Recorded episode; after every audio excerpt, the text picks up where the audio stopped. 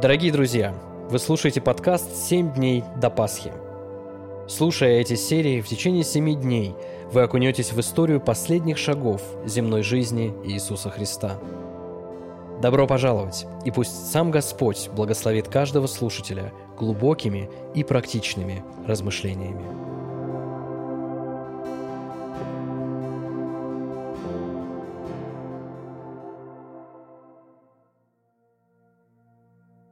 День седьмой. Воскресенье. В предыдущем эпизоде мы с вами наблюдали казнь Христа, Его смерть и погребение. А сегодня убедимся, что смерть Христа явилась началом новой эры. Евангелие от Матфея, 28 глава, с 1 по 19 стих. По прошествии же субботы, на рассвете первого дня недели, пришла Мария Магдалина и другая Мария посмотреть гроб. И вот сделалось великое землетрясение, ибо ангел Господень, сошедший с небес, приступив, отвалил камень от двери гроба и сидел на нем. Вид его был как молния, и одежда его бела, как снег. Устрашившись его, стерегущие пришли в трепет и стали как мертвые. Ангел же, обратив речь к женщинам, сказал, «Не бойтесь, ибо знаю, что вы ищете Иисуса распятого. Его нет здесь, Он воскрес, как сказал. Пойдите посмотрите место, где лежал Господь. И пойдите скорее, скажите ученикам Его, что Он воскрес из мертвых и предваряет вас в Галилее. Там Его увидите. Вот я сказал вам». И, выйдя поспешно из гроба, они со страхом и радостью великую побежали возвестить ученикам Его. Когда же шли они возвестить ученикам Его, и вот Иисус встретил их и сказал, «Радуйтесь!» И они, приступив, ухватились за ноги Его и поклонились Ему.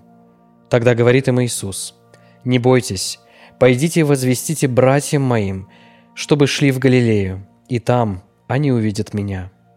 Когда же шли они, то некоторые из стражи, войдя в город, объявили первосвященникам о всем бывшем – и эти, собравшись со старейшинами и сделав совещание, довольно денег дали воинам и сказали, «Скажите, что ученики его, придя ночью, украли его, когда мы спали.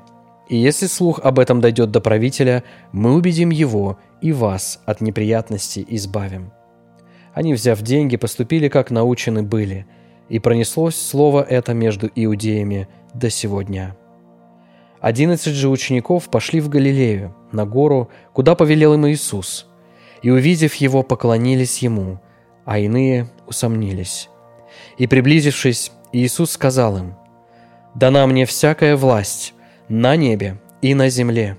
Итак, идите, научите все народы, крестя их во имя Отца и Сына и Святого Духа, уча их соблюдать все, что я повелел вам» И вот я с вами во все дни до скончания века. Аминь. Пророчество Ветхого Завета и слова Христа сбываются.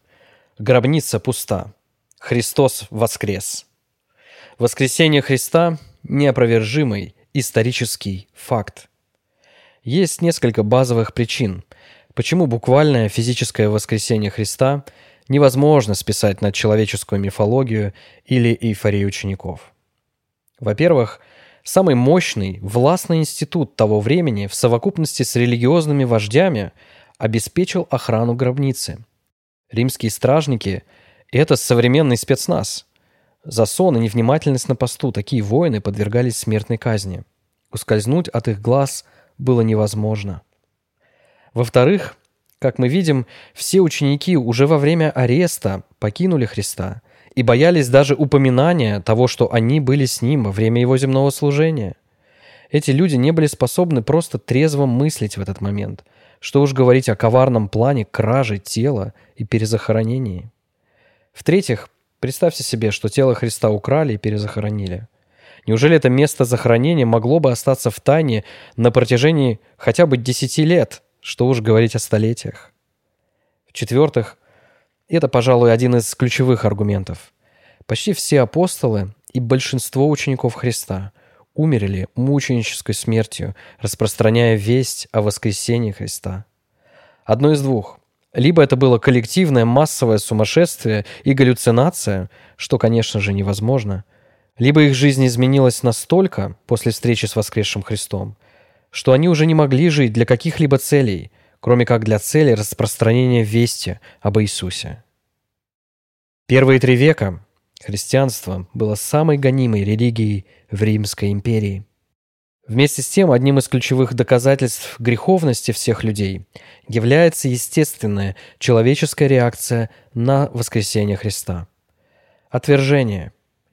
Если это не вписывается в картину моего мировоззрения, этого не может быть. Так и мыслили иудейские начальники, которые обманом пытались скрыть факты о воскресении. Если отвергать очевидное не получаются, то люди готовы искать мистический смысл в воскресении, эзотерические аналогии, говорить о воскресении как о некоем примере и связывать его с перерождением души или другими человеческими идеями.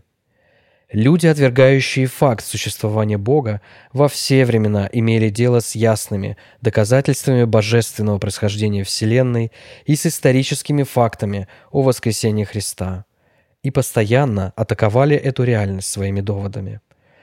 Однако на протяжении 20 веков христианства никто так и не смог предоставить хоть сколько-нибудь значимые контраргументы в пользу того, что Христос не воскрес. Воскресший Христос зовет учеников навстречу. Он не оставил их. Он заботится о них. Иисус дает последние наставления перед тем, как вознестись. В христианской традиции принято называть их великим поручением нести Евангелие до края земли, уча и крестя людей. Данное поручение апостолы, равно как и все первые верующие, восприняли буквально, что выразилось в резком распространении вести о воскресшем Христе. Если бы повеление Иисуса было дано только апостолам, то после их смерти церковь должна была бы перестать расти. Но очевидно, что целью Христа было достижение краев земли спасительной вестью. Именно поэтому, если вы верующий человек, то ваша страсть – говорить о Христе другим людям. Не умалчивать о спасении, которое Господь дал вам, списывая свое бездействие на интимность веры. Истинная вера полна миссии. Она никогда не будет интимной. Религия может быть интимной, так как она никак не претендует на изменение поведения человека. Но вера в Иисуса Христа – это вера публичная, которая проходит испытания, и лично, и публично. Христос воскрес. Смерть побеждена. Ад бессилен перед Его церковью. Справедливые Божьи претензии каждому верующему удовлетворены Христом. В этом благость или доброта вести о Христе. Поэтому она благая весть, или по-гречески Евангелие. Если же вы еще не знаете Христа как своего Спасителя, если для вас эта история до сих пор является доброй сказкой, то мне есть что вам сказать еще. Человек, которого сегодня называют Христом и Иисусом, является Божьим ответом на отступление людей от Бога, которое произошло в древности с Адамом и Евой. Люди, в числе которых и вы, и я, впали в беззаконие, заменили Божью власть собственной – отвергли высший авторитет Бога и Его Слово. Но Бог в своей мудрости и любви предусмотрел приход безгрешного Божьего Сына, второй личности Божества на землю. Иисус прожил совершенную жизнь. По Божьему определению был направлен на крест, чтобы свершить истинное, божественное правосудие. Он взял на себя вину за грех любого человека, который доверит ему свою жизнь. Так как люди впали в грех через веру в ложь, поверив дьяволу и вкусив запретный плод, так и обратный путь к Богу проложен через веру, доверие Христу своей жизни. Иисус воскрес, чтобы оправдать верующих. Отец сегодня и в вечности благоволит к Сыну и ко всем, кто исповедует Его своим Спасителем. Христос вознесся на небеса и вернется вновь. Но вернется как судья. Однажды все колена преклонятся перед Христом, и каждый человек признает Его господство, как говорит нам книга Откровения. Сегодня Бог предлагает вам выбор – склониться перед Христом сейчас, покаяться в своих грехах и получить даром вечную жизнь, либо склониться перед Ним после земной жизни и далее отправиться на вечные неизбежные мучения в ад, где все непокорившиеся истине будут вечно оплачивать свое противление Богу. Понимаете ли вы серьезность сказанного? Если вдруг внезапно оборвется ваша жизнь, где вы будете проводить вечность? Да благословит Господь вас укрыться под надежной и вечной защитой Спасителя Христа, примирившись с Богом. Всего доброго. До свидания.